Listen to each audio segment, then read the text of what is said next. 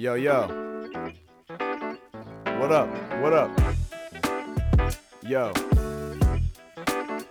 What up? What up? Hey. Hey, welcome. Welcome to Benny's crib. What up? Uh, yeah, just leave your shoes over there. It's cool. Yeah, thanks.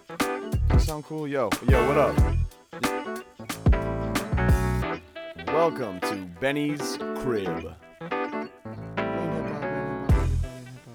Portland, Maine. We are here. It's another beautiful evening, another beautiful night. It's a humid one here in late July, but you know we're blessed. And uh, I'm here with a vocalist in the jazz, R&B, and soul worlds out here in the Portland area. They have a headline show at Aura, July 30th. That's a Friday, I believe. Correct. That is next Friday, I believe. Next. Friday, tremendous. As of today, which is the 21st, and you might know them as Viva. How are you? hey, Tremendous. nice to be here. Thanks for having me. I really am uh, blessed to have you here. I guess you know. Every time we have a guest here, I feel lucky. So Well, I'm the lucky one because I uh, this is my first headline gig at Aura. I've been su- the support act for a bunch of bands now, and I've been really feeling. I don't want to say the pressure, but like the urgency to promote the show as well as getting ready for it. I've been doing so much behind the work prep to get ready, and Yeah, it yeah, meant yeah. a lot to me when you reached out and you were like, "Hey, do you want to come on the pod?" Like, thank you for offering me help. hey, you know, it's what we do here. It's about uh making sure people always know, man, got something to say, and especially now in this weird hybrid, not post COVID, but post 2020, still dealing with pandemic vibes of 2021. It's cool that shit's opening back up, and I want to make sure that people understand. Yeah, there's dope shows out here again, Yeah, yeah. and don't sleep. Please.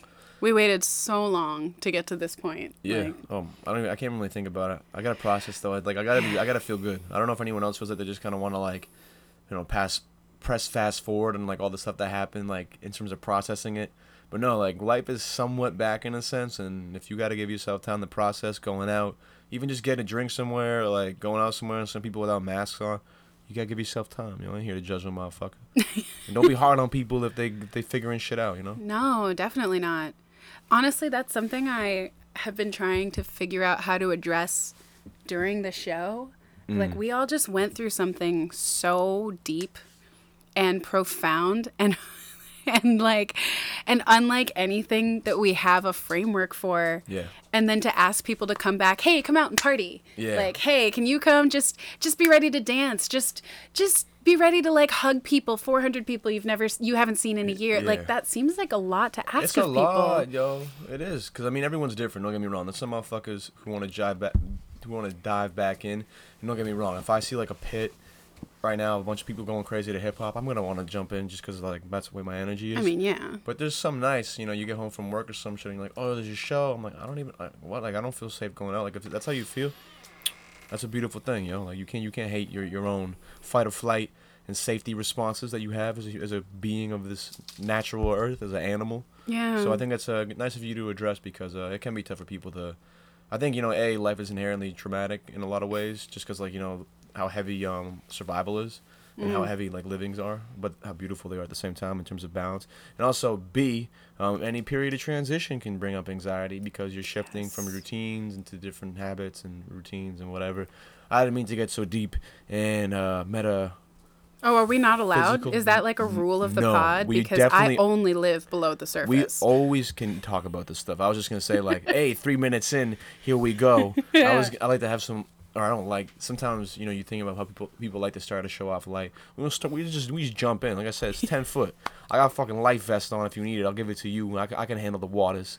But uh, regardless, we got a show to promote. And before we do that, I want to start at the beginning, Viva, if that's okay. the very beginning In a sense, no, not like the Big Bang or whatever alleged cosmic interdimensional shit happened to create this little bubble of the nexus event Yeah, I don't know, but I mean, Benny's Crib is a hip hop world podcast, but hip hop and the vocal worlds also intertwine heavily.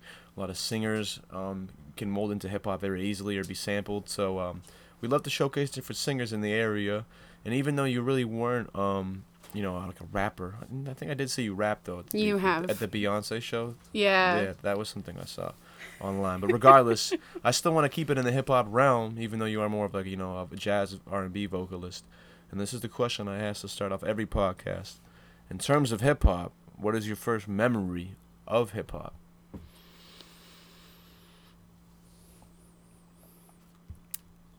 If I tell you, you have to promise not to laugh. I will try my damn hardest to be as professional and objective. Wow, I really appreciate that. I can feel it. Stone face. Yeah, keep that up. So, you grew up in this area too? Yes, I grew up in Old Orchard Beach. Do you remember the store in the mall that it like became FYE, but it used to be it's like the record the corner record store near JC Penney? Yes, I don't remember what that store was called, but I remember. I don't remember either. But I do remember going in with my dad as like maybe a 6-year-old and negotiating that it was okay for him to buy me the Will Smith album. Nice. Um, the one that had Men in Black at the end and it had just the two of us in the middle and it had Miami in the beginning. Big Willie style. Yeah. Yeah. Yeah. Yeah. Okay, you know. Yeah. Yeah. Yeah. I was like, Dad, it's totally fine if I have this. It's wholesome. it. It's Will Smith. Will Smith doesn't have to cuss. He doesn't. No, what is what's that Eminem line? I just butchered. That would have been a great transition. Will Smith doesn't have to cuss in his raps to sell records. But I, but I do. So fuck him. And then fuck you too. That's a great line. that is such a great Yeah. line. I, I still love Will Smith. I mean, this is the perfect time of year for it. Summertime by him and DJ Jazzy Jeff. Top 10 summertime song. Yeah. You on the block, you smoking, limited clothing. Maybe you got jewelry on. Maybe there's a styrofoam dish with some delicious te- uh, takeout food chilling on a stoop next to you. I'm putting that song on probably 10% of the time. Like I said, it's like a top 10 song. It's great. Um, now I got to Google, though, make sure that Big Willie style is the correct album. oh, it is. You 100%? Yeah, because it, it- Getting it's the one that on it? starts where there's a woman's voice that says, "This one goes out to all the big willies." You remember that? No. I just feel like I'm listening Big to Willie it. Styles all in it. Like getting jiggy with it is on that album. That was the that was the album. Like what also until this conversation, it's never occurred to me how thoroughly the album itself was crafted around the title to just really sell it to you. Mm. Big Willie style. Like we get it, bruh. It's a dick joke, I think. I no, he- no, I he's think- so whole. Yeah, you're right. Hey.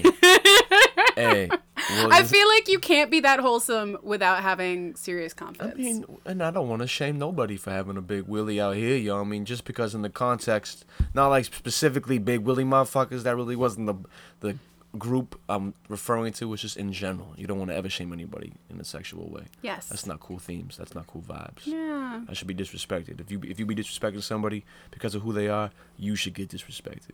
I That's mean, all I'm gonna say. That's the thing is like, okay, Allegedly. can we talk for a hot second about how cancel culture doesn't really exist, but everyone was freaking out about it for a minute, forgetting that if people behave badly and there are no consequences, then they'll just continue to be hateful. Yeah, you gotta get checked if you're doing whack shit. Like I don't get how people. That's not that hard of a concept. Like isn't uh.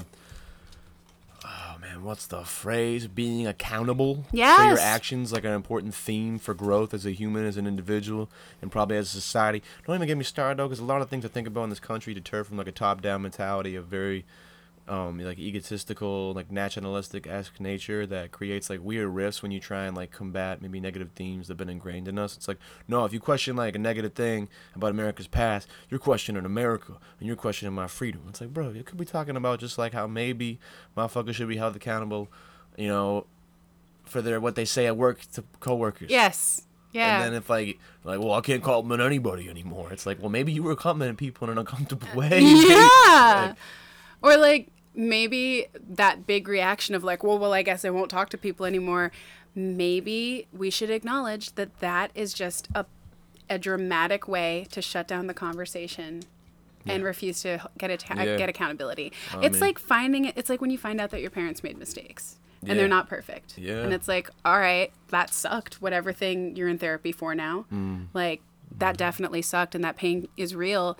But making mistakes is part of being human Mm-hmm. and if you can grow from it and you can learn that it's okay for people to tell you like hey that thing you did wasn't cool if you can like survive that one time Mm. you can keep surviving it and it gets less painful and then you end up being a better contributor to other people's lives like that's, That's important true. Yeah, growth again. Growth as an individual. That's what I, I was saying earlier. Like, uh, I think uh, not like life is pain, but how uh, you know, life is inherently traumatic. Just like our emotions are heavy, and we are meant to almost be like you know out in these like intense natural situations fighting for our life. That's what like a mm. lot of our DNA and fight or flight responses and mental responses like come from just due to like our genetic makeup as mammals. So yeah based off that theme should be intense and if you fuck up you know be accountable for it forgive yourself and forgive other people as long as it's not like heinous crimes like if you harvey weinstein or some Right. shit i mean you might you might get like a bar of soap filled sock to the face and i would feel bad for you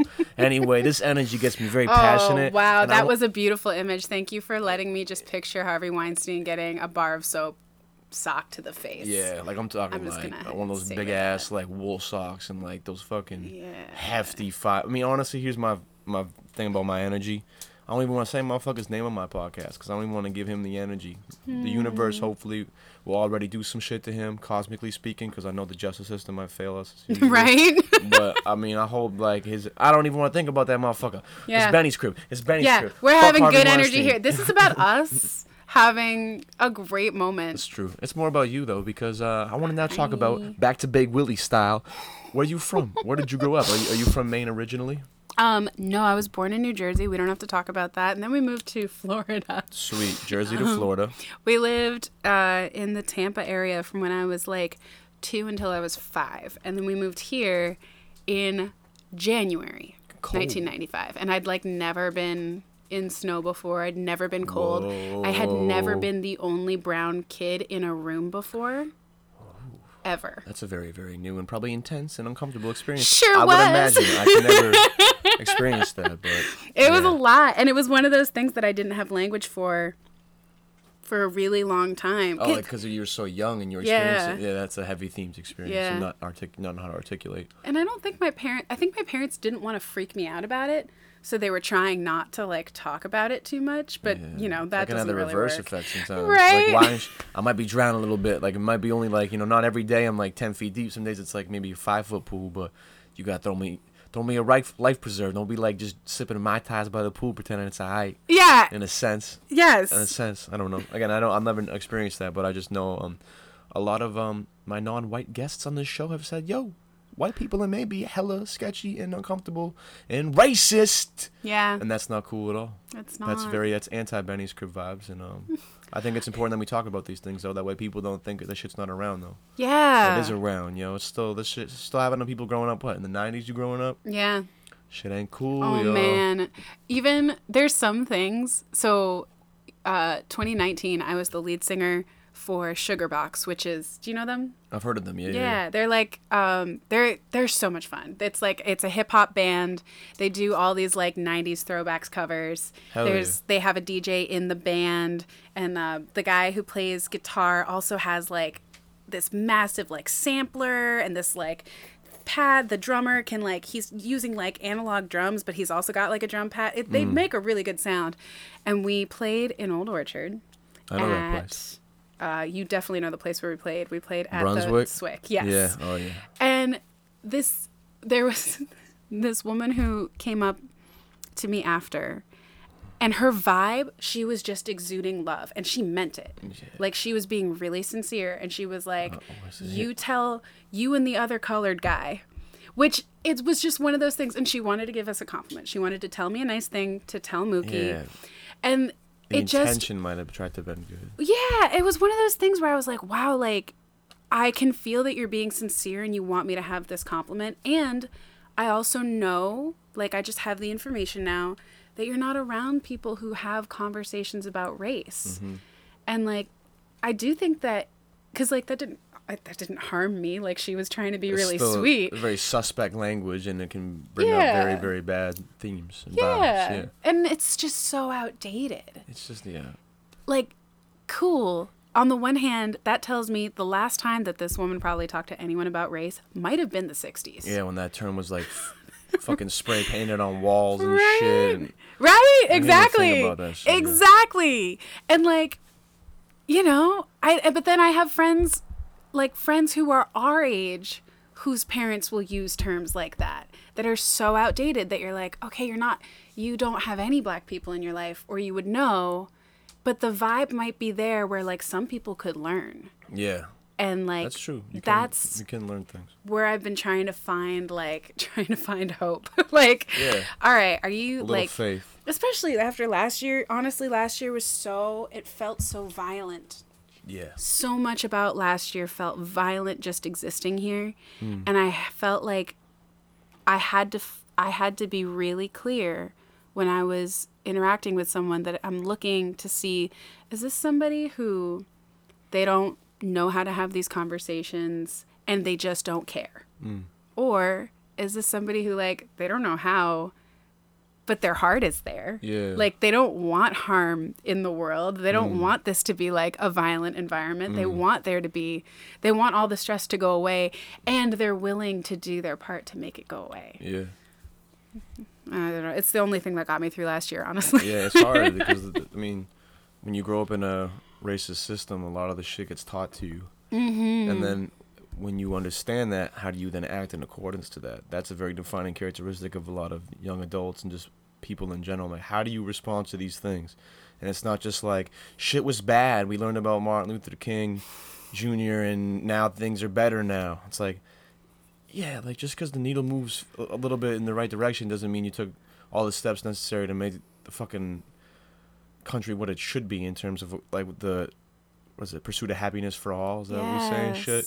Like if y'all motherfuckers, I mean, again, I'm not trying to get into a rant, but if y'all motherfuckers really care about the country and like you're like, oh, I'll, I'll live by the Constitution, a lot of those people like traditionally vote conservatively, it's like then how can how can you be so uh, like against understanding and teaching like systemic racism and just all these important historical things that still like yo i read things about there was successful black towns back in the 18 or 1900s Yes. and they would literally get fucking flooded and become lakes Yes. like your whole fucking history like you could have aunts uncles you're gone dead and then all that's put underwater. That way white people can go hit fucking jet skis on it 100 years later. Yeah. what the fuck yo? Like can you imagine your family history being taken out and then multiply that by a huge amount? And that's the, a lot of the history for a lot of people who weren't benefiting off this white sus, white supremacy systemic system we have. Systemic systems that doesn't make That is sense but, you know, such a like vicious, vivid chapter that I was also very late finding out that it ever happened. up, yeah. And I feel like even talking about something like that, it's so hard to imagine a whole town being intentionally flooded. But like imagine all of the kids who had like think back, okay, you're around my age. Do you remember Toy Story? it's one of my favorite like kid movies when i was a kid when you were a kid, did you feel like your toys like would feel neglected if you gave one of them more attention than some of the others? sometimes like i was very big on making sure i, I definitely like wanted to play with all my toys i couldn't leave any homies out Yes. Now imagine that you have 10 minutes to leave your home and your parents are telling you you have to pick which toys to sacrifice and you might have to sacrifice them all like that. because your whole life, your whole community, everything is about to be taken away by people that your parents can't stop. Like I can't that image of like you're a little kid that's just horrific and you're trying to understand how do you explain that to a kid of just like no you can't bring your toys that you are emotionally attached to that give you joy that let you be a mm. child? You're supposed to be a kid right now. And instead we have to leave or we will be we are going to drown in our home. It's it's so heavy. And the thing the reason why like i like to make sure we talk about things like this on Benny's crib is that hey i'm a white dude that's pretty much making like his name in hip-hop which is created by black people and black culture. So that means i'm a guest in this shit.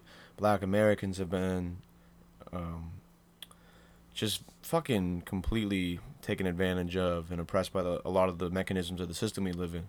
And I can't really have a conscience in this shit if I don't like give time to speak on these subjects because of how the fuck can I really like look myself in the mirror and be like, yeah, like I'm about, you know, being there for hip hop and like, you know, supporting people in my community by not actually like backing up those fucking words and making sure people on my podcast hear this shit because it's like we're not just here talking about like live shows and music and Yeah. some fun shit because we'll get to that too. But like, just no, know like hip hop is culture. it's everything. and being actively anti-racist is kind of it's part of it. it's a huge fucking pillar of hip hop. And even like you Yeah. about like you know the not to like dart on a different topic, but like a lot of like you know I'll go there with you. like I'm just thinking punk music, like even like you know a lot of elements that like inspire people like from punk are like fuck the system. like, Yes! let's break down like and the thing is you get you get skinheads at those shows too. Right. And then often like the But real they punk came heads- later. Yeah, They exactly. came later. And they get their ass beat at a lot of shows, like to be honest too, like as they should.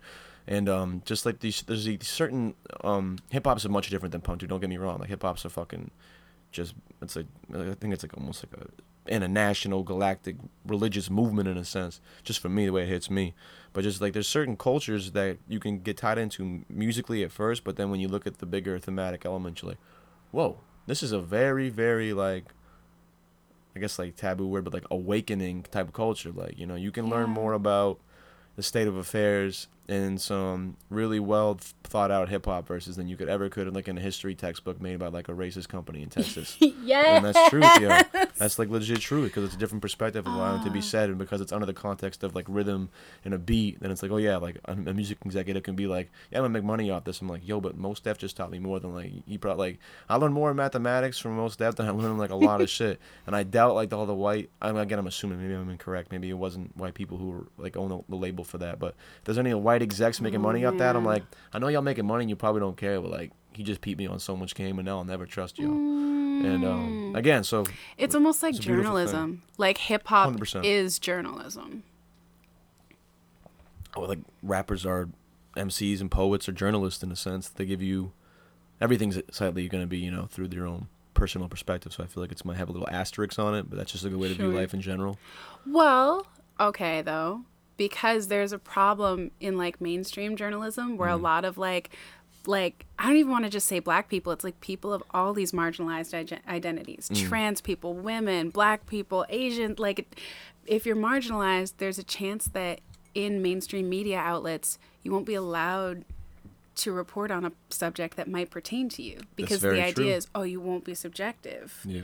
Because you're too close to the thing. But then how who else would know? Who else would know the ins and outs of the issue if not the people who are living in it? The people in the community should speak on the community. You shouldn't have some third party be like, I know what's going on here. It's like, bro, you drove through this motherfucker.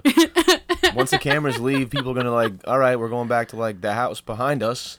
I'm not leaving this street. So it's like, Yeah. I think it's very true. Hip. That's why I love this shit, and that's why I think we always need spaces, especially like if you really want to be a good journalist and be a good interviewer. Like you have to fucking understand that these topics are so important, and that if you brush over the important shit just to talk about like you know the fun shit, I guess Mm. you ain't you forgetting what's supporting that fun shit. Like a lot of people have done a lot of big cultural work for me to even have this conversation in this crib like about this shit.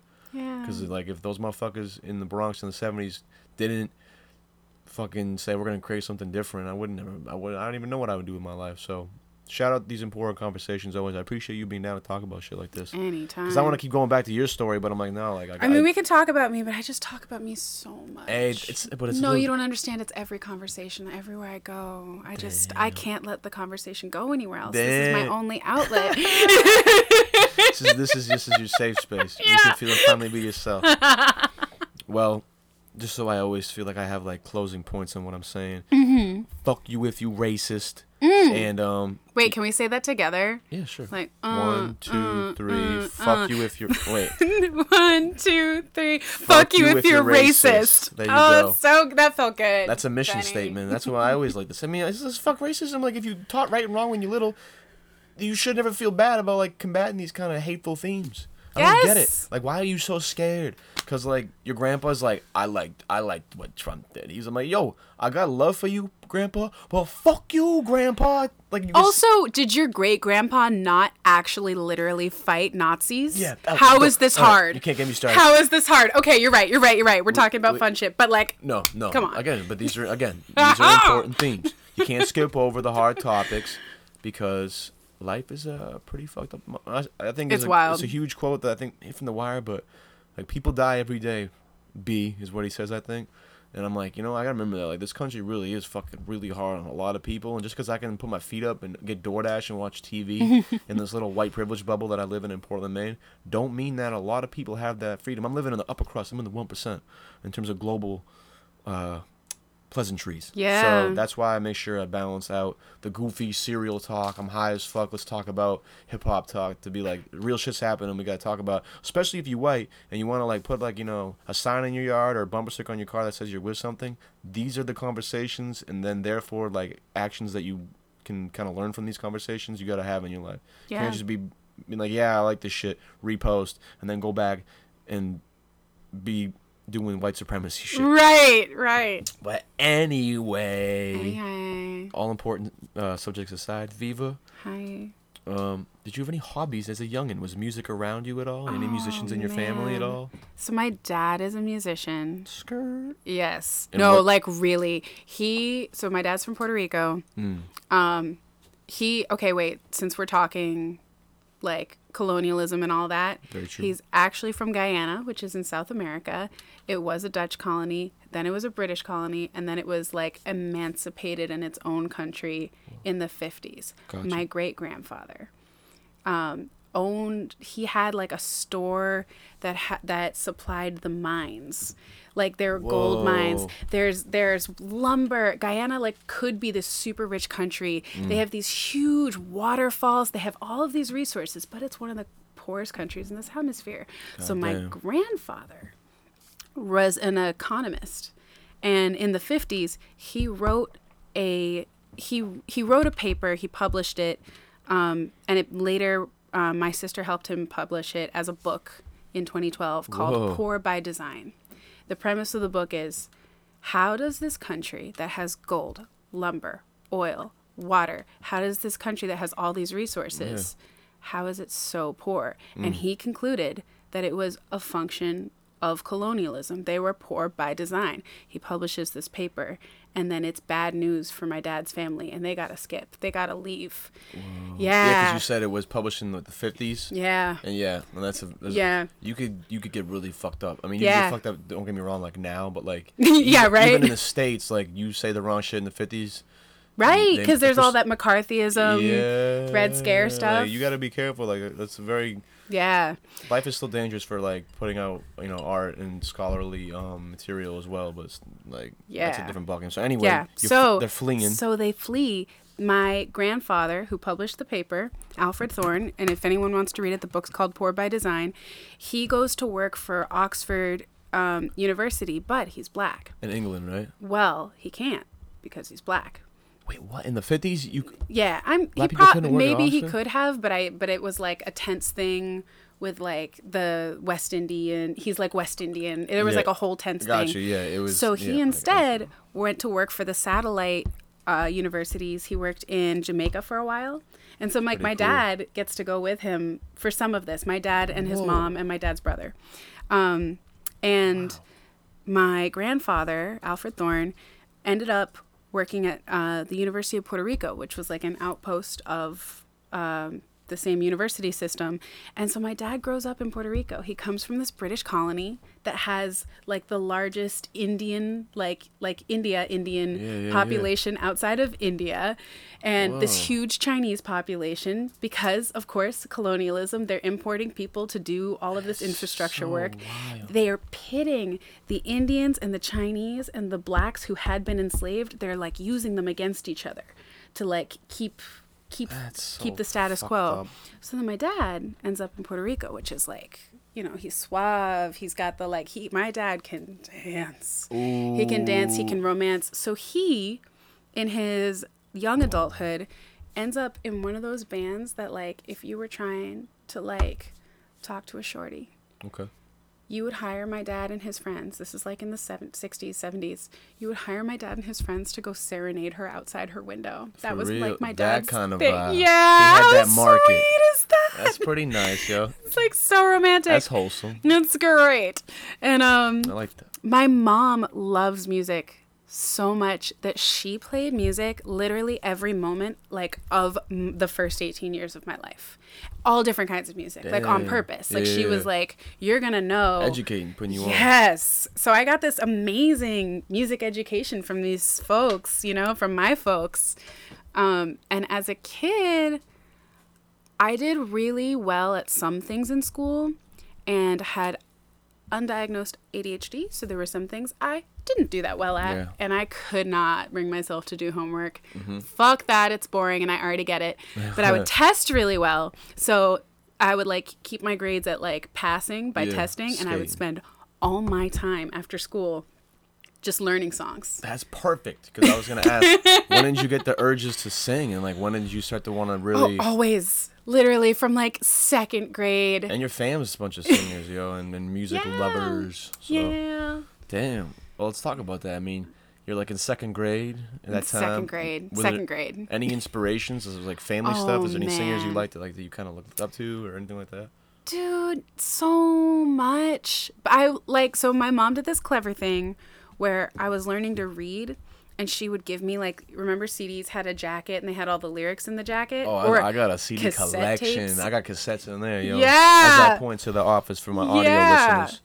So they have like all of these lyrics in the CD jacket. So like that was kind of the agreement we came to in the cars. Like she could pick the music and I could read along, and that's how Mm. I like learned to read. So if there's anyone out there trying to raise a young one, figure out what music they like, give them the lyrics, and they will learn to read. You literally learn to read through CD liner notes. Yes. That's so really this cool. is this is music. Like music has such power. It's hard to quantify, which I think is why it's not a bigger part of our like actual education system. Yeah, you can't like you can't I don't know somehow articulate music until like please somehow evil government people don't figure this out. But like you know everyone's like we need people in the sciences and math and like all these things that way we can have a great functioning society. It's like well maybe if you had like emotionally in tune motherfuckers who like music we'd have more problem solvers. But then if you got more problem solvers and solution based thinkers instead of consumers then you might understand how problematic the things they are benefiting off of really are and then the structures that all the elite people make money off of It all comes really- down. yeah so But hey, upside, all that comes down. I like that. I like that, yo. Knock on wood, allegedly. Um, yeah. I ain't here to combat those vibes. I'm here to I'm here to educate and create more self-sustainable, independent themes in all of us and as communities in a sense.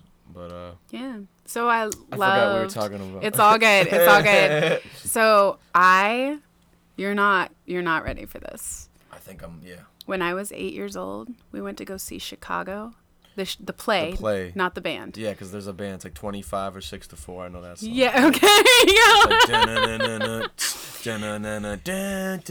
Don't sue me. um, this motherfucking what is it? You get 30 seconds and they start suing you. Anyone know that if you play copyrighted material, it's like 10 seconds or 30 seconds. I think there's like a certain. We window. should really find out what it is, because I, I bet you so many of your listeners know though, because that's how samples work. That's true. Yeah, all my sample people. Somebody write in, sound off in the comments. Allegedly, yeah. In my line, Jack. Eighth Um, grade, you saw Chicago. Eight years old. Eight, years years, old. old. I saw Chicago the musical. Sec- second or third grade. second grade and i was hooked and that was like the moment because i'm watching like the iconic velma kelly doing her thing. And like my mom i remember my mom like leaning over at one point and being like do you know what's happening in the plot? And i was like yeah like she killed her husband but he had it coming like like yeah i get it. I ain't seen Chicago, but I don't. I'm just, I'm just playing. it's fine. I did not ruin the musical for you. I promise. Good, But that was like the moment where I'm like watching this performer. I wish I knew the actress's name. Um, Catherine she- Zeta Jones. no, I saw them. I saw. That's the I saw it on movie, right? stage. Oh, yeah, yeah. yeah, yeah. And Is I. that her though? Am I not? Oh yeah, that was definitely her in the movie. I you were right. You're poster right. when I was little, so I remember that. Go. That's your homework. You Well, go watch Chicago, that. yo, It's hot. I gotta make some ground turkeys. I'm gonna be up late. I can't watch. Okay, okay. It was I'll good. put it in the And list. honestly, for the time that it came out, like I think if it came out today, there'd be a lot more colorblind casting. But for the time that it came out, that movie came out in like 2001 or two. Let's see. Let's see how right you are. I'm gonna Google Chicago as we speak. To make sure. 2002. I'm gonna. I'm committing to that. I think. Final answer. Yeah. Correct. 2000 yeah, okay, yeah. See, exactly. For the time that it came out, that show, like Queen Latifah's in it, Mya, some other black lady I don't Mya know, but she did a great that? job. The yes, Mya? like that Mya, like get a superstar. Yeah, Mya. She's at. You got to watch this movie. Like that movie was ahead of its time. Um, so I saw that performance and I was like, well, this is it. That's what I want to do with my life. I want to be that woman, the one who killed her husband. Yes. But like, but you know, like I wanted to do, there's the dancing with the chairs and the, and the costumes and the singing and the all of, and like everyone on stage moving together in this one, they're all moving with this one purpose. And I wanted to be part of that. I want to be part of that purpose. I didn't just want to watch it. I wanted to be it. You, we, you didn't want to be just a viewer. You wanted to be a participant. Absolutely. Damn, that's pretty powerful. So you as these moments were like, A, my family has been doing shit in many different parts of the world revolve, involving music. And then a lot of my mother's time with me was revolving around music. I learned how to read. Then I saw some live shit. And I was like, all right, I want to do this. Yes. Perfect. I had another question Yes. to go back to Viva's life. Hi. I figured just my guesses because I, I don't like to have expectations, but I'm like vibe wise, I feel like Viva's been singing a long time because you're just she's very passionate about it. And then second, it was performing live first and recording in the studio at second. Was that, is that correct? Ooh, that is so correct. How'd you know? I, I don't know. I just feel like you have a very good stage presence, and not that your recording material doesn't reflect you know the same professionalism. I was just like, I don't know. i could see. Pretty much what it was is if I heard that music was in your family growing up, I'm like, oh yeah, she was definitely singing on stages like early. That's my, that was my guess. Yeah, that you're not wrong. And what's you know what's wild is it took me a few times being in a studio environment where I realized this is a totally different skill set. So different. Like my skills are very audience based Mm-hmm. because I want to like some people when they're nervous they'll close their eyes. No way. It's actually hard for me to perform without my glasses because I want to see people's faces. Like I want to Yeah. be in it with them. It's visceral when you when Yes. like that. It can be a little scary at first to get to that point for me. And there's some moments where I'm like kind of more introverted and like it's hard for me to want to do that with Mm-hmm. people. And then you jump out of it, you're like, oh, like look at motherfucker in their eyes. Like that's a very like you feel alive when you do that because it's a reflection of your own mortality in a sense. Like here's a fellow human. Yes. And uh, the eyes are crazy, yo. Eyes when you look at an eye, you get high as fuck. when You look at an eye under a magnifying glass. Not that I've actually done that, but like I don't have eyes and shit. I'm not, I'm not young Jeffrey Dahmer looking at eyes and shit. Oh, no. But um, if you're like just You like heard it here first, folks. no, no. Anyway, allegedly, you ever like Google like you know high res image of an eye? Shit Yeah. looks wild. Yeah. So yeah. Eye, okay, can I tell you something important. gross? Sure. Yeah. I Like intimate, but like kind of icky. Um, so my partner, he's wonderful. We've been together for almost five years, and this morning he's like attacking the acne that was like on my face. He's like, "I got this. No, hold still." And I'm Yeah. and we're in the sunlight, and I was watching his eye from like three inches away from his face, and I was I could see his pupils like contracting and dilating while he focused. And I've never watched someone's eye from that close while they were doing something, and they were beautiful. like really I know wild. his eyes are beautiful, but to see it like in motion. working, like That's our weird. the way there's so much that our bodies do that I don't even think about until I see it, and I'm just like, wow, they our eyes just do this. It's I would think that it was magic. No, it literally does. I mean, think about it, like if you get hurt, your body heals itself. Yeah, What the fuck? That's Right? nuts. Like, Right? If you accidentally cut a hole in a wall, that wall ain't gonna heal itself. That hole's there forever. No, you're I paying done for that. I scrape my elbow though, and it's like, nah, I got you. I got a hole in my finger. It's like, nah, I got you. yes, That's why I remember too. Like, although the bigger picture of things may be inherently like you know, um, traumatic. It means like you know, just like t- time will get everybody. Is what I'm saying. Like time gets Yeah. everything. Like trees die, animals die. I don't want to think about that. Planets die. People die.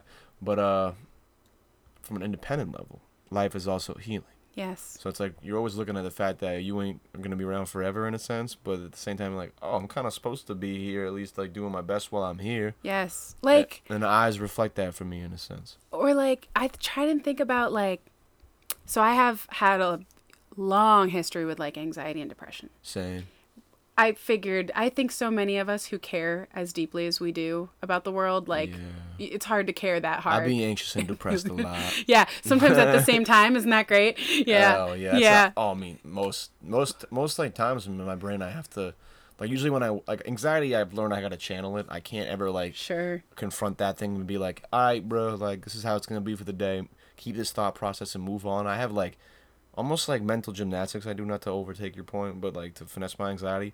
But when it comes to my depression, I'm lucky. I can wake up in the morning and like start to feel like which core thoughts of my depression mm-hmm. are gonna like hit me the most, and then it's usually like.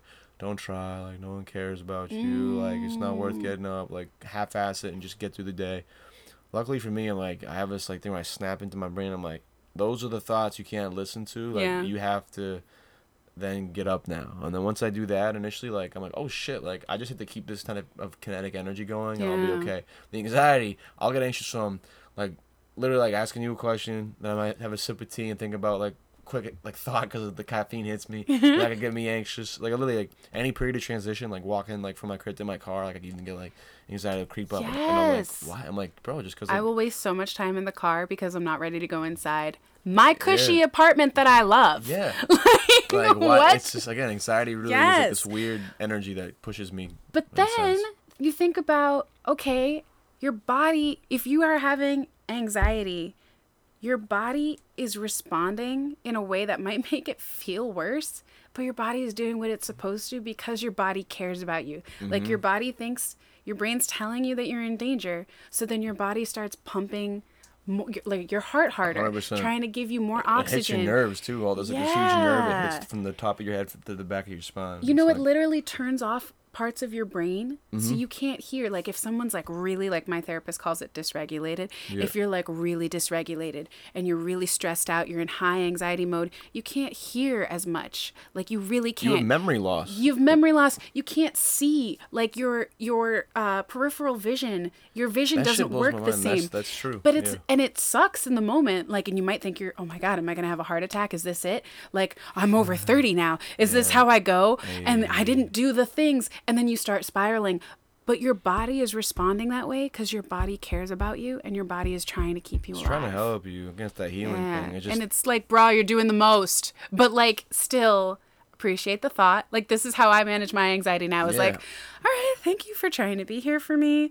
I don't need you right now. I gotta channel this somewhere. Like, I don't want this. This- yeah, I appreciate you, but this- Yeah. this, is going somewhere else. I now. actually got this. But like, That's good. but like, or like, um, did you? I don't know if you if you got vaccinated. Yes. So I I did too. I had the like big reaction for my second shot. Yeah. which you know I don't think I had COVID, so that tracks. Yeah. And it was like 11 hours after I got my shot. I had like fallen asleep and I was fine. And then I woke up and I had these like shooting pains in my calves. And I'm so sweaty. I'm like, and I was, and at first I was, I, cause I woke up out of a dead sleep and I'm like, something is wrong. And then I was like, no, something is right. My body received the instructions and it's showing me that it's going to do what it can. It's a good way to look at it. You know, you gotta like flip it almost. Be like, yeah, like this is here for some reason. I gotta just keep moving forward. Because the thing is, my anxiety will shut me down. That's okay. Like you gotta have moments where Sure. you kind of stop, but and you gotta just like be easy on yourself when it comes to mental health and not be like, I gotta feel like this all the time because that creates expectation and right, yada yada yada. Mm-hmm. But I'm like half the time I'm like I'm anxious about something, so maybe I'll just go and like do a, a chore or like something kind of positive. And then once I do that, I'm like, oh shit! Like I just put this over here and made it a productive thing. I like this, like turning my anxiety into productivity, but not becoming too obsessively compulsive about it. In a Yeah. sense, is a is a helpful thing for me. That again, balance is so important. Random tangent topic, but again, we all going through mental shit. Everyone is, and if you ain't, I'm sorry, you a liar, or your trauma hasn't hit you yet from your childhood, or you grew up in a white privilege bubble and you're part of the problem, Jack. Ah! Regardless, um, everyone's different and trying to appreciate uh, Yeah. the mind and show eyes, and I forget what the fuck I was talking. I don't Oh, know. eye I love this. Eye contact's important. Yes. Stage presence is important. Hi. When was the first time you went on stage? Uh, so I almost went on stage in third grade. Almost. Almost.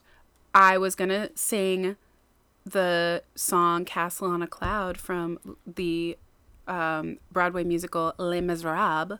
Les Mis. Les Mis. the Ever heard of it? I actually haven't seen that. That's okay. It's great. Um, it's it it actually is great. I was obsessed with this musical when I was uh-huh. in like this was one of the ones that I like learned to read on. So like second grade to like fifth grade, so obsessed with it. And the message that I got from it was if there's enough people, you can stage a revolt and you can take down a tyrannical system. So in fifth grade, I tried to organize my my math class to take down Mr. Lapierre. Try to throw a coup up in your math class. Yeah, it didn't work.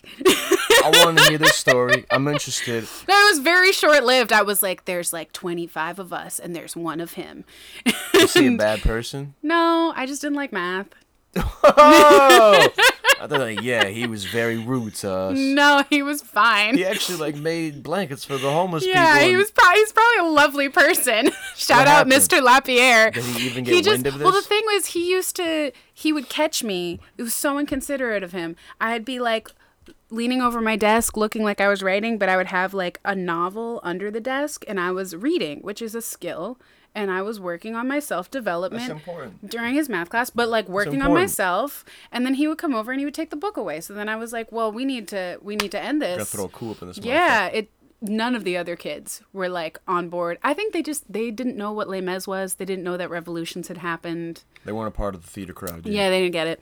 Um, why did I start talking about that? Because you were almost were gonna oh, sing a song. Because Oh, I was gonna sing a song from that show, and then I and I practiced. I made my mom watch me. She was like in the kitchen doing mom things, and I was like, "You have to watch me. I can sing it like this, or I can sing it like this." And I remember doing that until she was like, "Why don't you go practice it in your room? Because you've." Showed me a lot uh. and I knew the song inside and out. And then it was like a talent show, show and tell thing. And I got such stage fright. Hmm. I couldn't, I started crying and I could, I think I was on stage. I think I had already walked on stage when I started crying. Oh shit. Yeah. I was like, I'm sure it was fine. I was so little, but I, great. but it was like the most embarrassing thing that had ever happened That in my life of embarrassing. low-key. until yeah it was pretty bad. Until uh sophomore year i think i was giving a speech in english class and then i actually like like passed out a little bit and that was more embarrassing. So like after that like and that's the worst thing that can ever happen to you on stage. Passing and like pretty bad. yeah it's not great. Like you can't really save the show after that. And you know what? I have already experienced the worst parts of it so then it's a lot easier to go up from there Let's talk about the elevator up. Yeah. When did you start to feel confident on stage? Like when you were really just f- killing it? Because I want to talk about the reinforcements too. Uh, a- Yeah. A, band you do play with, but I really want to get just like when you were like, nah, I'm Viva on stage. I'm ready to do this shit. I mean, in high school, I had a I had a number in my senior show where I was like I got to like dance sexy and I was supposed to like seduce this kid who was like he was like 2 years younger than me. And it did feel I, I the the point of the scene was that I was supposed to be throwing a lot of energy at him that he was not in the mood for. And it did feel sufficiently awkward. But also like the invitation was there for me to go like really big. And I think that was the first time that I was like I'm going to use all the stage space and I'm going to make this really big. Um but I didn't start performing professionally until I was like 21 Got you. And Yeah. Was that solo or with with uh, no, backup? I met a guitarist. Don't ever date guitarists, children. Don't ever do it.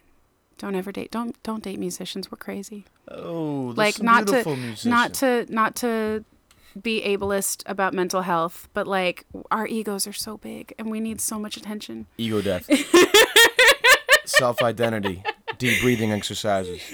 yes. Do these things. If Yes. you're really artistic, do these things. I'll help you. and then you'll be dateable. Yeah.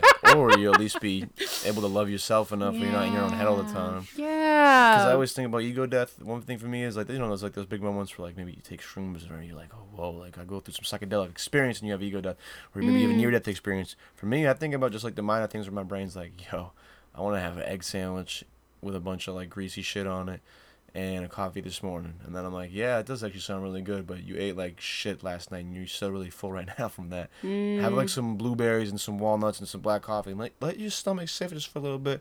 You gotta eat, but like don't go crazy.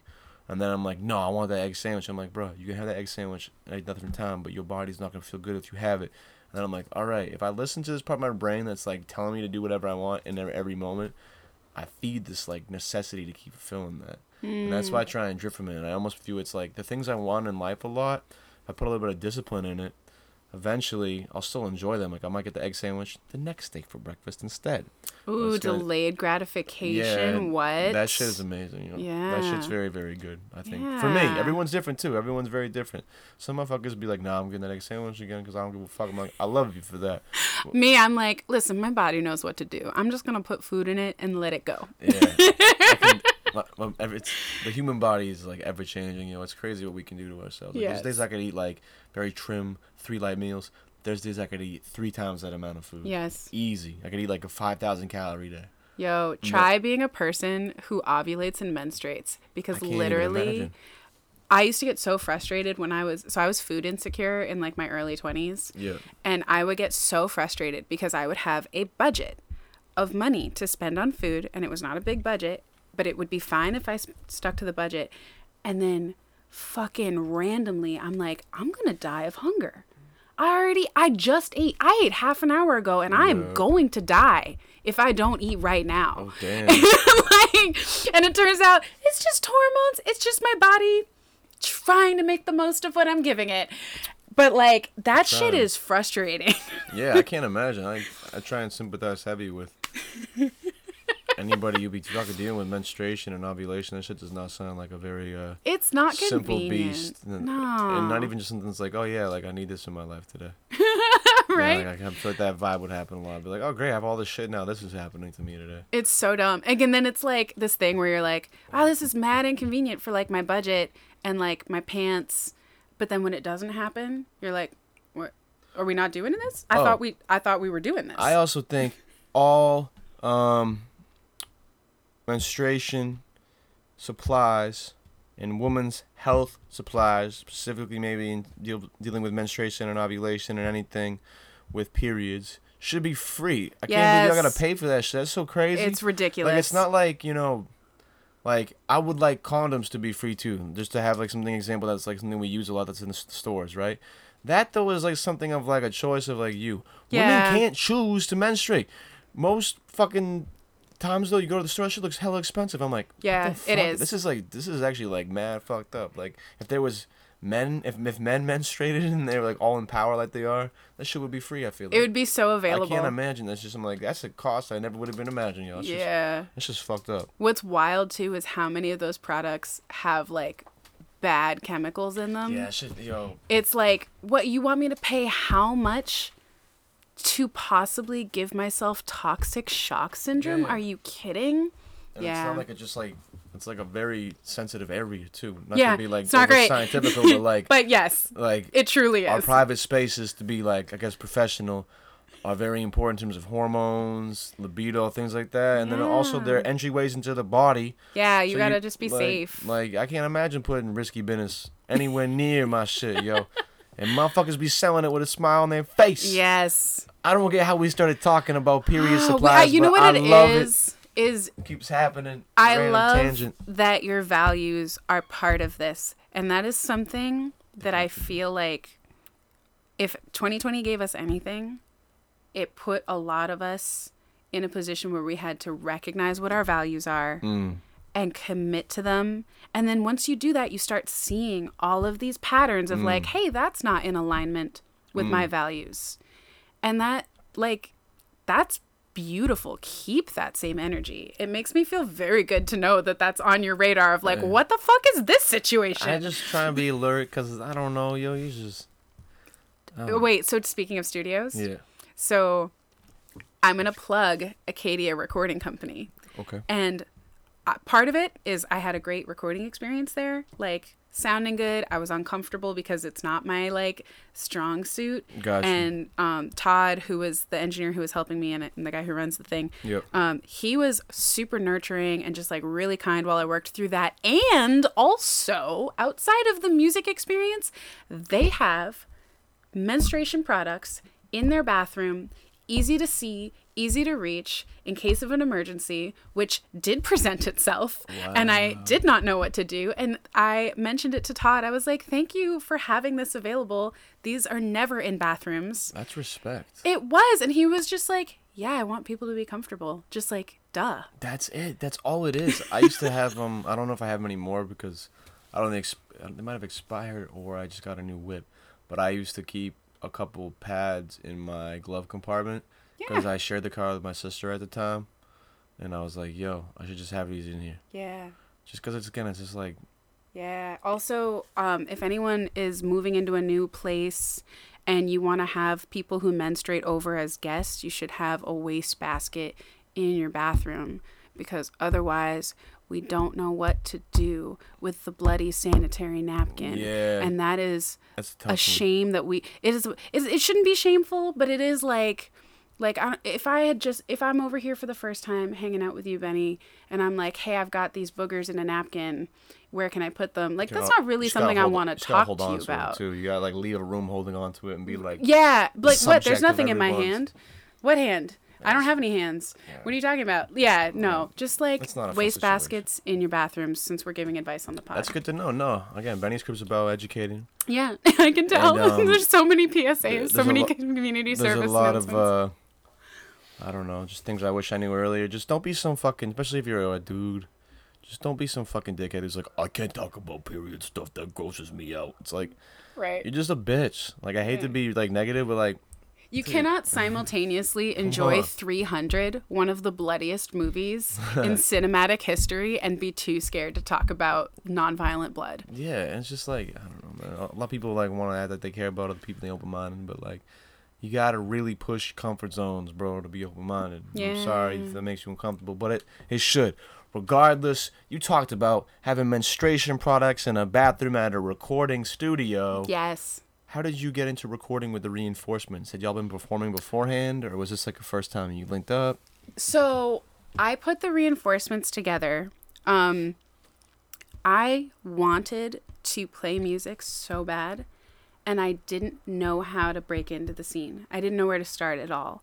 But I had been um, with a guitarist who he studied jazz. He like went to school for it, and I watched him put together just like bands for one night, just like a pickup band, and I kind of saw the tools that he used where he had like this thing. It's called a. Have you heard of a real book?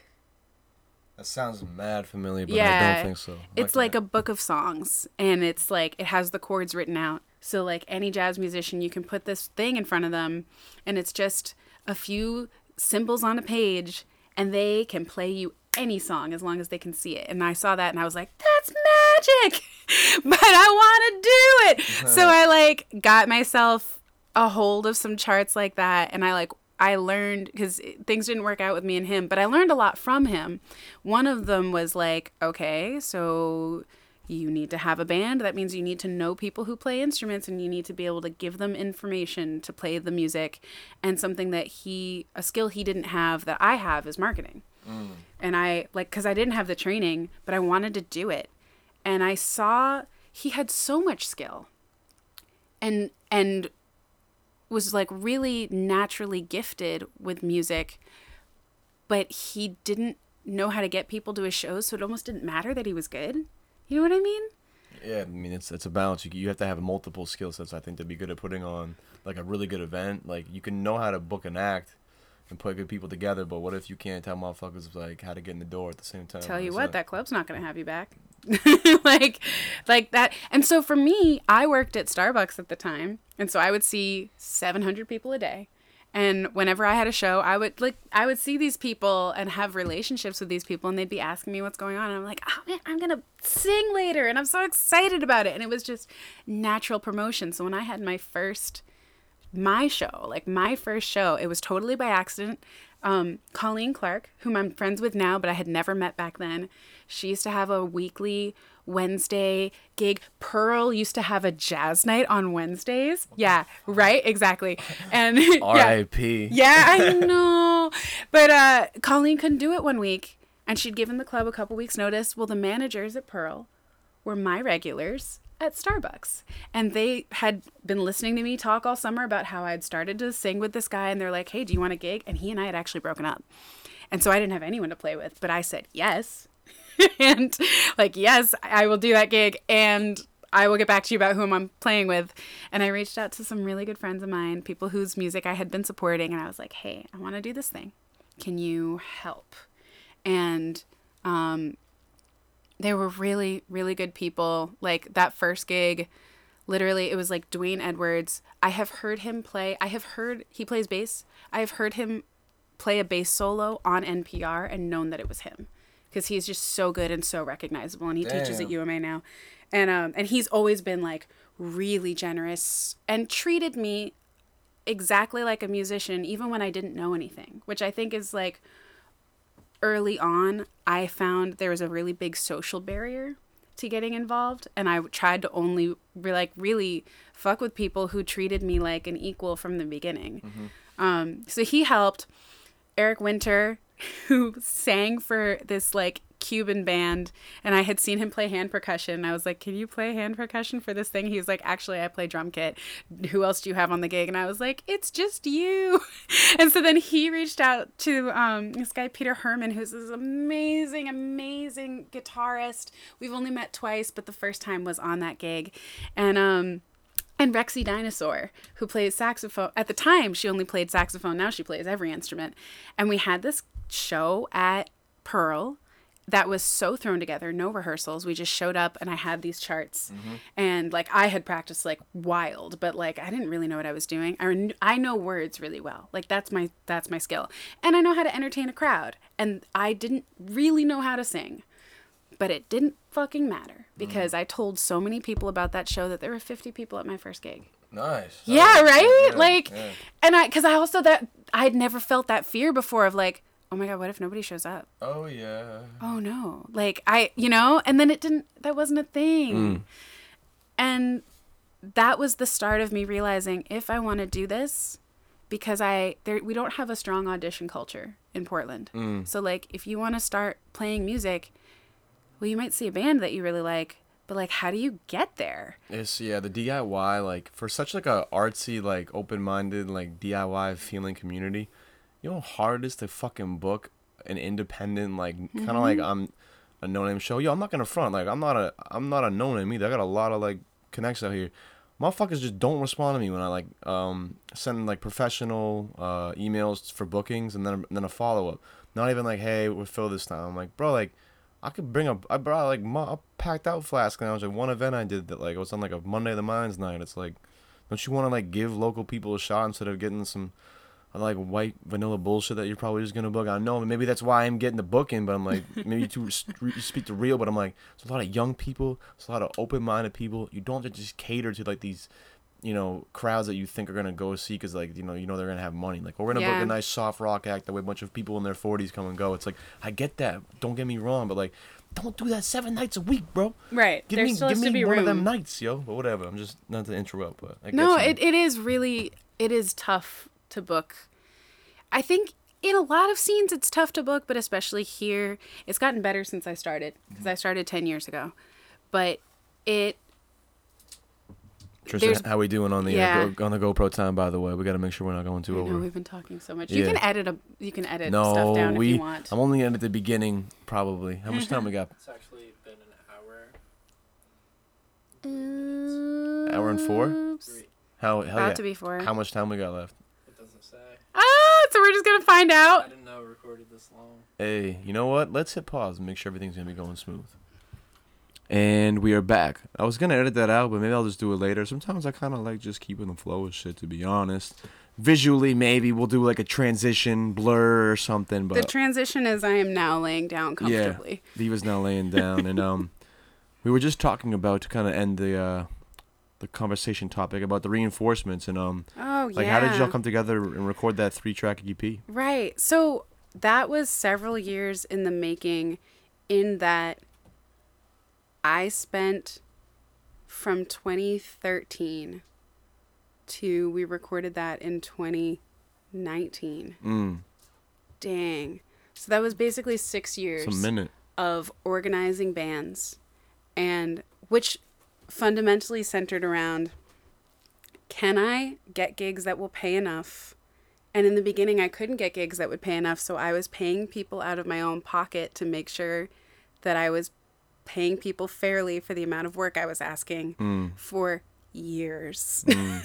for like really for years. And often I could make it up in tips and I had to be really aggressive about trying to get tips or like I said, I was food insecure and might not eat that week. Damn. Um, and then, and honestly, I lived in my van for a while. Like, I bought a van so that I could make sure that I had a place to sleep that was mine, where I could have my dog and no one could take it away from me until it got towed. But it, I got it back. Oh, it's cool. I still Oh, have the van. cool, we're good. cool. We're good. We're, We're good. good. It was just stre- a stressful minute. but, um, but so I, I had put in six years of organizing dozens of musicians and just taking every gig that I possibly could to try and build this thing. So and to build it like not even just to the point where I like might record one day, but it became this thing where people were meeting through me, which feels hold for sound. We're good. Being the reason that musicians who like each other have met is one of the best feelings in the world. That is a cool feeling. It is amazing. So like it became this thing where I would like try and intentionally like I would have a list of bassists, like five or six people deep, and then I would try and like plan ahead. Oh, who haven't they played with yet? And I would like try and put people together, but then there would also be a thing where like people uh, venue owners started to realize I could put a band together really quickly, so I'd get a lot of last minute gigs, and then it's like, okay, well, who's available? And I did that for a few years, and then I realized like, okay, I can relax about this. I think it was two two years in, like my second summer of gigging in, that I realized I don't have to play with people who don't respect me. I don't have to play with people who aren't kind or who aren't kind to other people on the gig. And so like that became a thing very quickly where I was like, all right, like I can tell this is make this isn't comfortable for everyone, which is making the music not good. I don't want to do it anymore. But also the whole time I'm learning from all these people that I'm playing with mm. because I didn't go to school for it. I've just been learning by doing it. So I was really lucky because I was working with people who were like pretty patient and would explain stuff to me when I had like sincere questions like what what do you call that thing when the trumpet goes like blah, blah, blah? and it's like oh well that's kind of like a fall. I don't know. Do you mean a shake? And then like this is a conversation i had with emma stanley and she's like well a shake sounds like this and a fall sounds like this.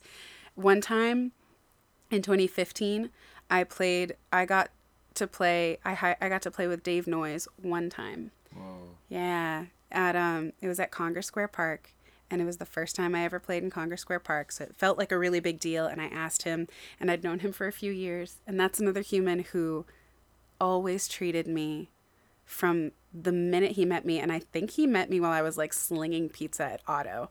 From the minute he met me, he always treated me with like this dignity and care that I imagine he would have given me even if he had met me in the halls of Berklee, had I been giving a performance there. And so he is he was a really busy guy, and so he was like, I can do this one gig. Um, I can't commit to very much outside of it. Can you give me some parameters around like arrangements? What do you have for this kind of information for horn players? I'd never organized for horn players before.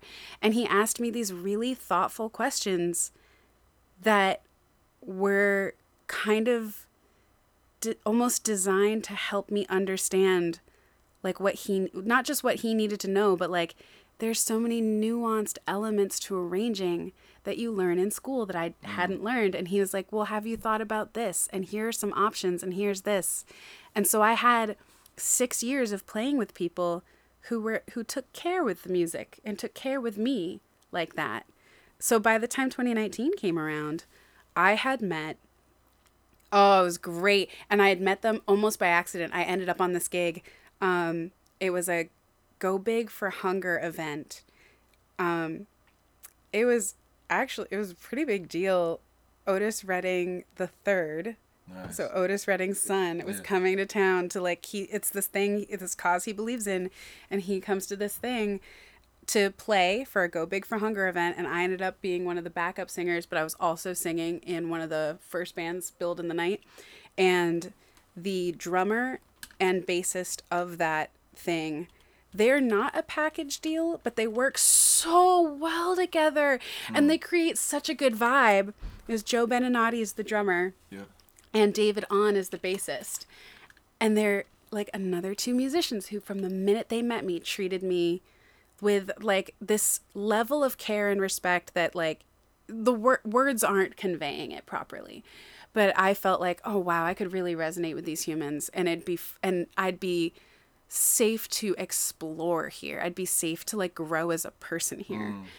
And they're so professional. And so I just on a whim I asked if they'd be available for gigs and they fucking said yes, which was great and like David, the bassist, he had already printed out. So like at the time, I would be like printing out these massive books of like information to have on a gig to give to people mm. and he had gone ahead and printed out the chart that I gave him, which was like it, not maybe a huge gesture, but for me, I was like, oh my god, you care about this so much that you actually already looked at the material. Are you kidding?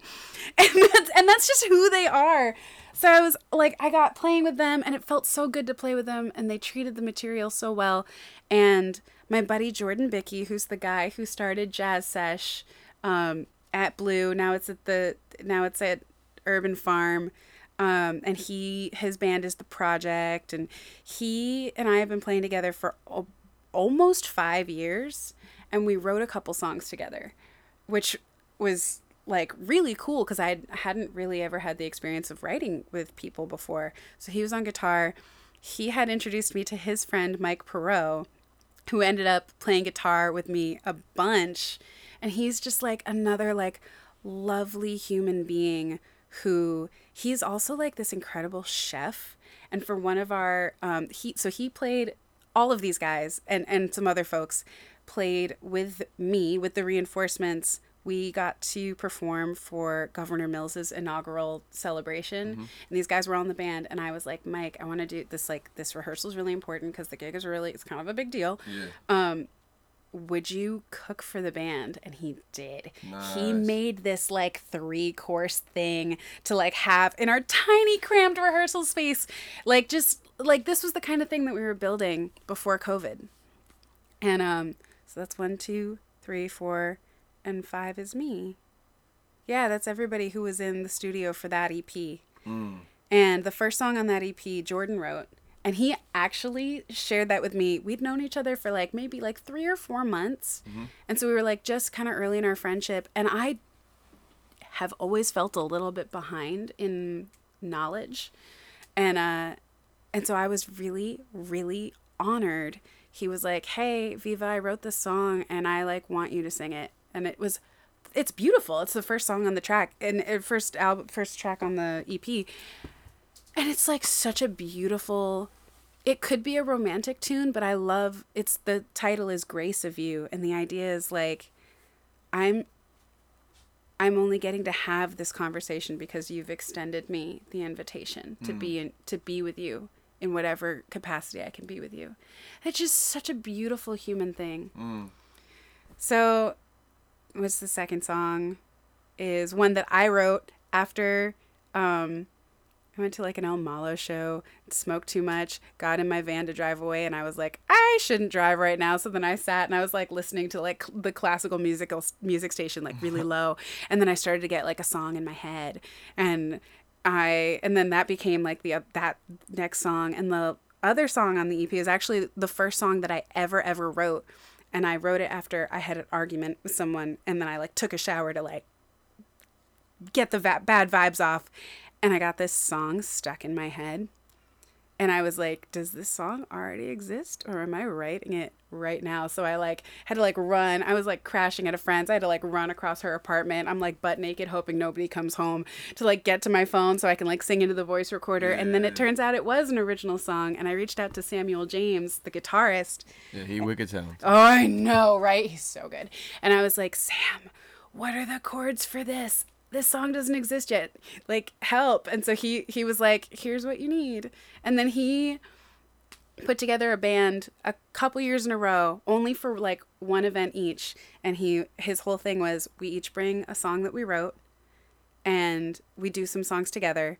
But like we would all learn each other's material. And that was like the song that i got to bring to that band. So like all of this was years in the making. And honestly years in the making as far as finding funding mm. and like have having even some of the knowledge to know like what do you do in the studio? What do you do after you've made a record? Like how do you get people to find out about it? and after all that, we released it in 2019 and I didn't have the money or energy to really promote it the way I wanted to. Yeah. It's like that it was going to be like a thing like, "Oh man, this is coming out. It's our anniversary." It was like on the the date of like my first show with a band that was like on purpose. Um, which is like May 29th is like the band's birthday. And sometimes the message that is hard to accept is it's okay to wait. Like we made the thing and got it printed like 2 weeks before the show. And I just didn't have any money left over from that to like do all of the do all of the prom- the promotion. I didn't send out press releases. Like there's so much that I know now that I would have taken more time with it cuz I'm really proud of that. Yeah. But then on the other hand, there will be more records. Like at least there's something on there. And it's so like if people knew, it is so easy to put music on Spotify. It is like not hard. But also people have treated me with greater respect as an artist when they're like, "Oh, you're on Spotify?" Yeah, it's so weird. Like it's so easy. You just press a Right. couple buttons. Yeah, like you pay 20 bucks a year for distribution and you're on Spotify and iTunes, but it sounds like you're oh, you're a real musician. Yeah. And It's like I've been a real musician, but like thank you. I'm glad that I have something that people can wrap their minds around as a metric. That's my long answer. That's like, perfect. that I mean, you answered all the questions I had about the reinforcements, how they got together, how that came together, and then how it got put out. Um, I'll probably ask one more question about them towards the end when I ask about maybe anything in the future. But before we do that, I want to pivot to one of my favorite parts of the podcast, the rapid fire. Hey, You down? yeah, Cool. lay it on me. It doesn't have to be a very quick answer, too. Really, whatever answer comes to your mind first is the best way to respond. You did say rapid, so I say rapid fire because I want, I like when people bring it, but sometimes they're like, I don't know what to do, I don't know what to do, and they just don't say anything, and it's like, yo, they can't be dead air. Now I gotta say something. So really, whatever comes to your mind first is really Okay. it. Favorite animal, I love dogs. last album you fell in love with. Oh, um, I don't know if it counts as a whole album, but Silk Sonic, that thing. Yeah, the the, the, yeah, the I two singles. put it on just to find out what the hype was, and then I listened to it for like half a day. Hell yeah. If you had to make a song your ringtone right now, what would it be? Um, it would be the Incredibles theme. Nice. It's like, like the, the movie The Incredibles. Yes, yeah, hundred percent. Oh, favorite cheese, or if vegan or Oh. lactose intolerant. No, I'm a Okay. cheesehead. Um, I like a good, like really sh- extra sharp white cheddar. Yeah, I had a extra sharp Vermont cheddar this weekend. Yeah. It's just too good. It's addictive. yeah, really, like that's all I ate for the first three months of quarantine. Cheese. So good. Cheese. It helped. What's like your in terms of cheese? You know, it's a good protein. Mhm. What's your favorite exercise though? Is like a favorite activity you like to stay active? I mean, I love to dance, and Hell I just started going back to the gym. And my, I'm the only person I've ever seen do this at the gym. It guarantees me alone time, but I will literally be on the elliptical, like doing vocal warm ups, or like, I'm like listening. I made this like playlist, and I'm like dancing on the elliptical, and then I'll go to like the 30 minute round thing, and I'm doing it all like in time to the music. And I don't see anyone else doing that, but I get such an endorphin rush from I, it. I dance a lot and I'll like be high as fuck on the elliptical. like, yeah. with my hands not grabbing anything, and I'll be like, Oh, and then you're like, and I'll be like, yes. But people, I mean, honestly, anyone who overly judges anybody to me is a bum. So, yeah, because you're gonna judge a little bit because you're a human and slash animal, so you're always gonna have like a quick like, oh, what's going on? What's going on? Sure. But you gotta like just cut that shit out and mind your business. It's That's not it. important. Also, like, if I'm going to go to the gym, I'm going to have a good time. Yeah. I do not go anywhere to suffer. Yeah, try not to. Yeah, right. Perfect. Favorite time of the day to record? Mm, I want to do everything in the middle of the night, but I do everything at home and my neighbors are sleeping. So it's like my favorite time of day, but it's nobody else's favorite time. So I end up procrastinating for a good part of the day and then I'll get started mid afternoon when the light is coming in all golden. And then I'll go until I'm too hungry. Tremendous. I lost my train of thought. Rapid anyway, fire questions, yeah, bruh. I have the question in front of me. I was gonna say something, but it doesn't matter. Oh. What's an album you would take to the grave?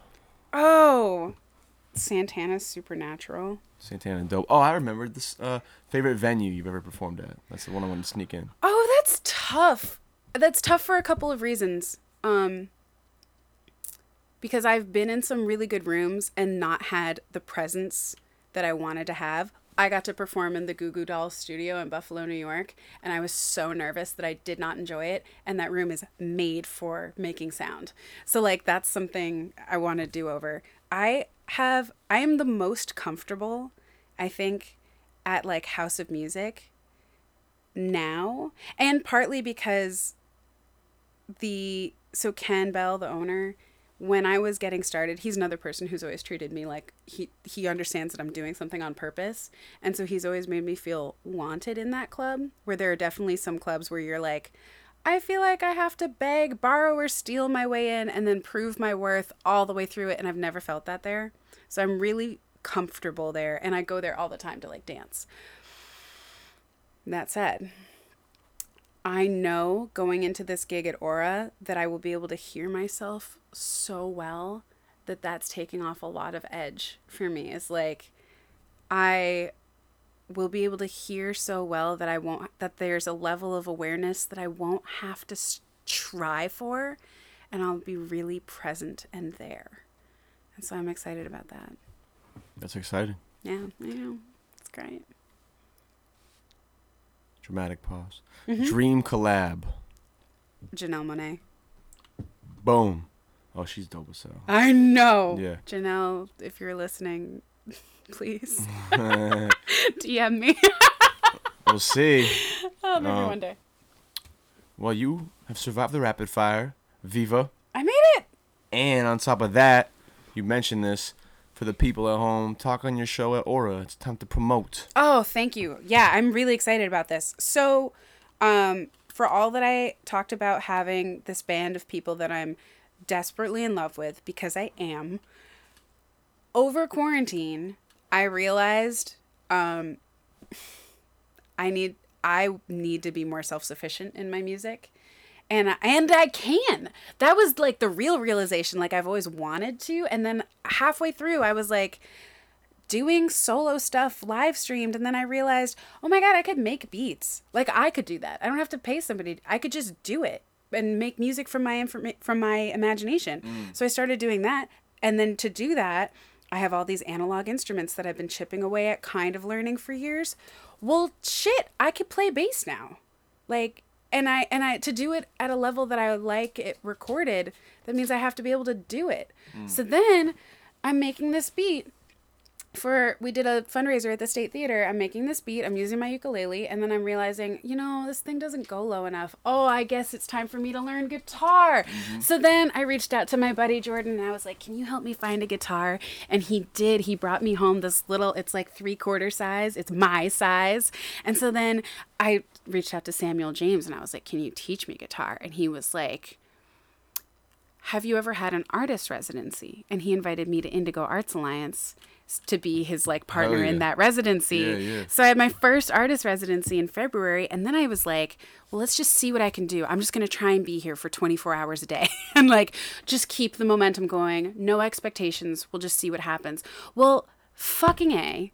I just started like playing these songs from the bottom up, like bass, add guitar, add ukulele, add percussion, add voice. I started learning trombone in 2019, like at the end of 2019.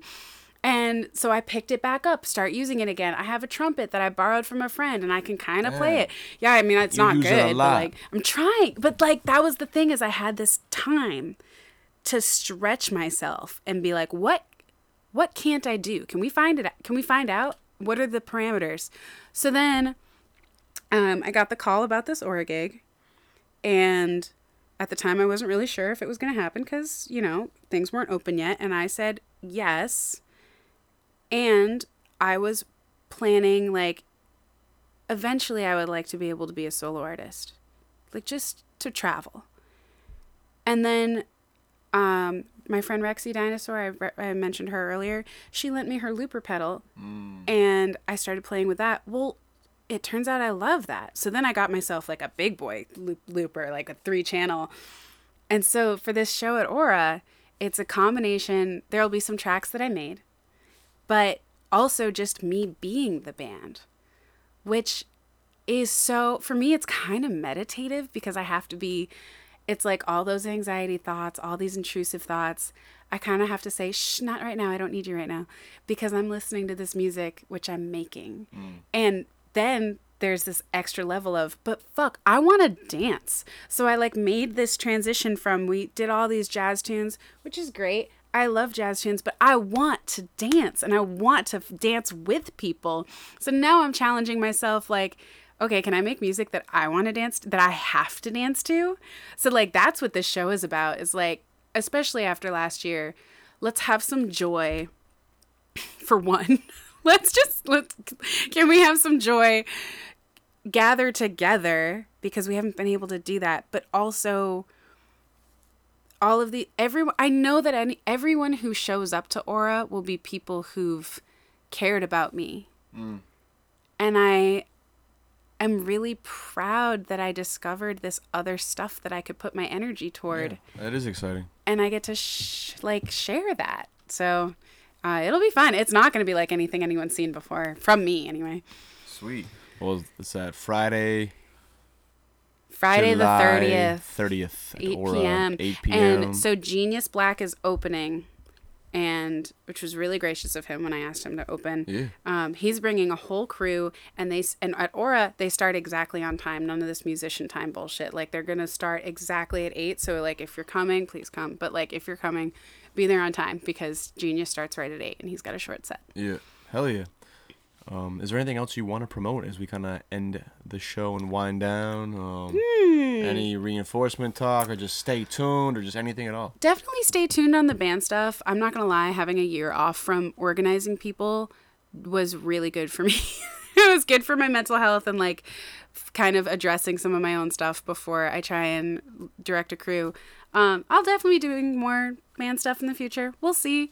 Um, I guess if I'm gonna promote anything, it would be the Black Voters Matter Fund.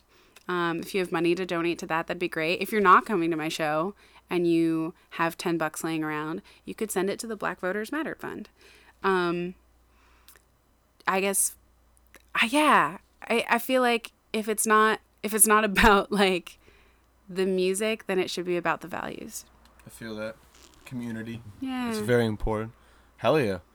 Well, it's kind of a more professional business question, or Oh, oh, not, okay. not even question. should I sit up straight? No, we like don't do whatever. formal? Professionalism is all about how Should you I get on one knee? It's not about. Is it one of those deals? It's not about posture. just, just have a good energy to yourself, yo. Um, what are your socials? Like, how can people hit you up? Oh, get at me. So I basically only use Instagram at C Viva Sing, which is spelled out S E E V I V A S I N G. Hell yeah. Sure, I thought it was rising for a while. My brain is my brain is so funny. I always read that as C, Viva, rising. God, I love that. Wait, is that already taken? No, it's it is C Viva, and that way that makes way no, more but is C Viva Rising taken? I don't think so. Because I was like, that's very powerful, like rising. That's great. You're hired. Yeah, I'll try, yo. My brain will just put letters. Yeah, now when I typed it, that looks so n- like not. There's not even any R in that. Is there anyone in there? No, I didn't see C Viva rising. All right, I'm gonna I'm gonna take that. But uh, for now, it's C Viva Sing is where all the good stuff is on Instagram. So oh, funny. and so Spotify, iTunes, um, is under Viva and the reinforcements, and it would mean a lot to me if people listen to that uh, EP. It's out there, yo. Go stream it. Yeah. Go support. Show Aura 730. Are you ready for the last question? Yes. Where will Viva be one year from now? That's quite a question. Uh, I'm making noise. There's no dead air. No, you're good. Yeah, keep, keep, keep, keep rolling. If not, I'll, I'll come in and do my thing too. July 21st, 2022, um, I will have already performed with an With, do you know Palaver Strings? They're a small orchestra around here. No. So I will have done that in the spring. I haven't made any plans for the for the summer yet. Um, I am applying to South by Southwest because we'll just it never hurts to apply, Shoot your shots. right? And then I'm also applying to Austin City Limits, which will be in the fall. So I'll either be getting ready for that or getting ready to apply for the following year. There we or go. I don't know, maybe I'll be in like Beirut or Paris or I don't know. Or in a field full of puppies. I like these answers. Yeah. The future's full of opportunity, Yeah. and I'm glad we had the opportunity to talk to Thank Viva tonight. asking. You definitely saved me a lot of questions because you could just go. I can talk so much you can though. talk a good amount. I'll give you credit. I'm looking at my time right now. There, wa- I think there was a legit. Let me see when this started. I think at one minute and two and a half, one hour and two and a half minutes, from one hour and fifteen minutes. We're so good at this. That was just you. That was, Oh, it wow. It was just you talking for that thirteen minutes. Thank you for listening for 13 Hey, minutes. that I, it felt like I'm like definitely like Viva's controlling this this segment. I'm gonna let this happen. I'm driving, But so yeah, you drove clean though. You got us back. And this has been a 90 minute one, the longest one since we've been back. Hmm. And uh, it feels good to be back. Shout out Yardley Ting for sponsoring this podcast. Yes. And um, show July 30th. See you next week. Much love. Take care of yourself. Stay hydrated. Peace. Bye.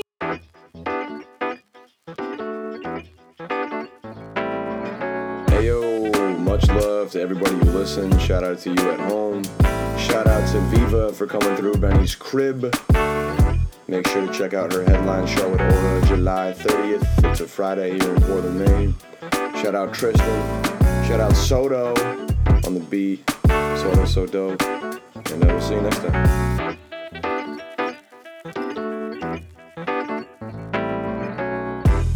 Rhyme beat?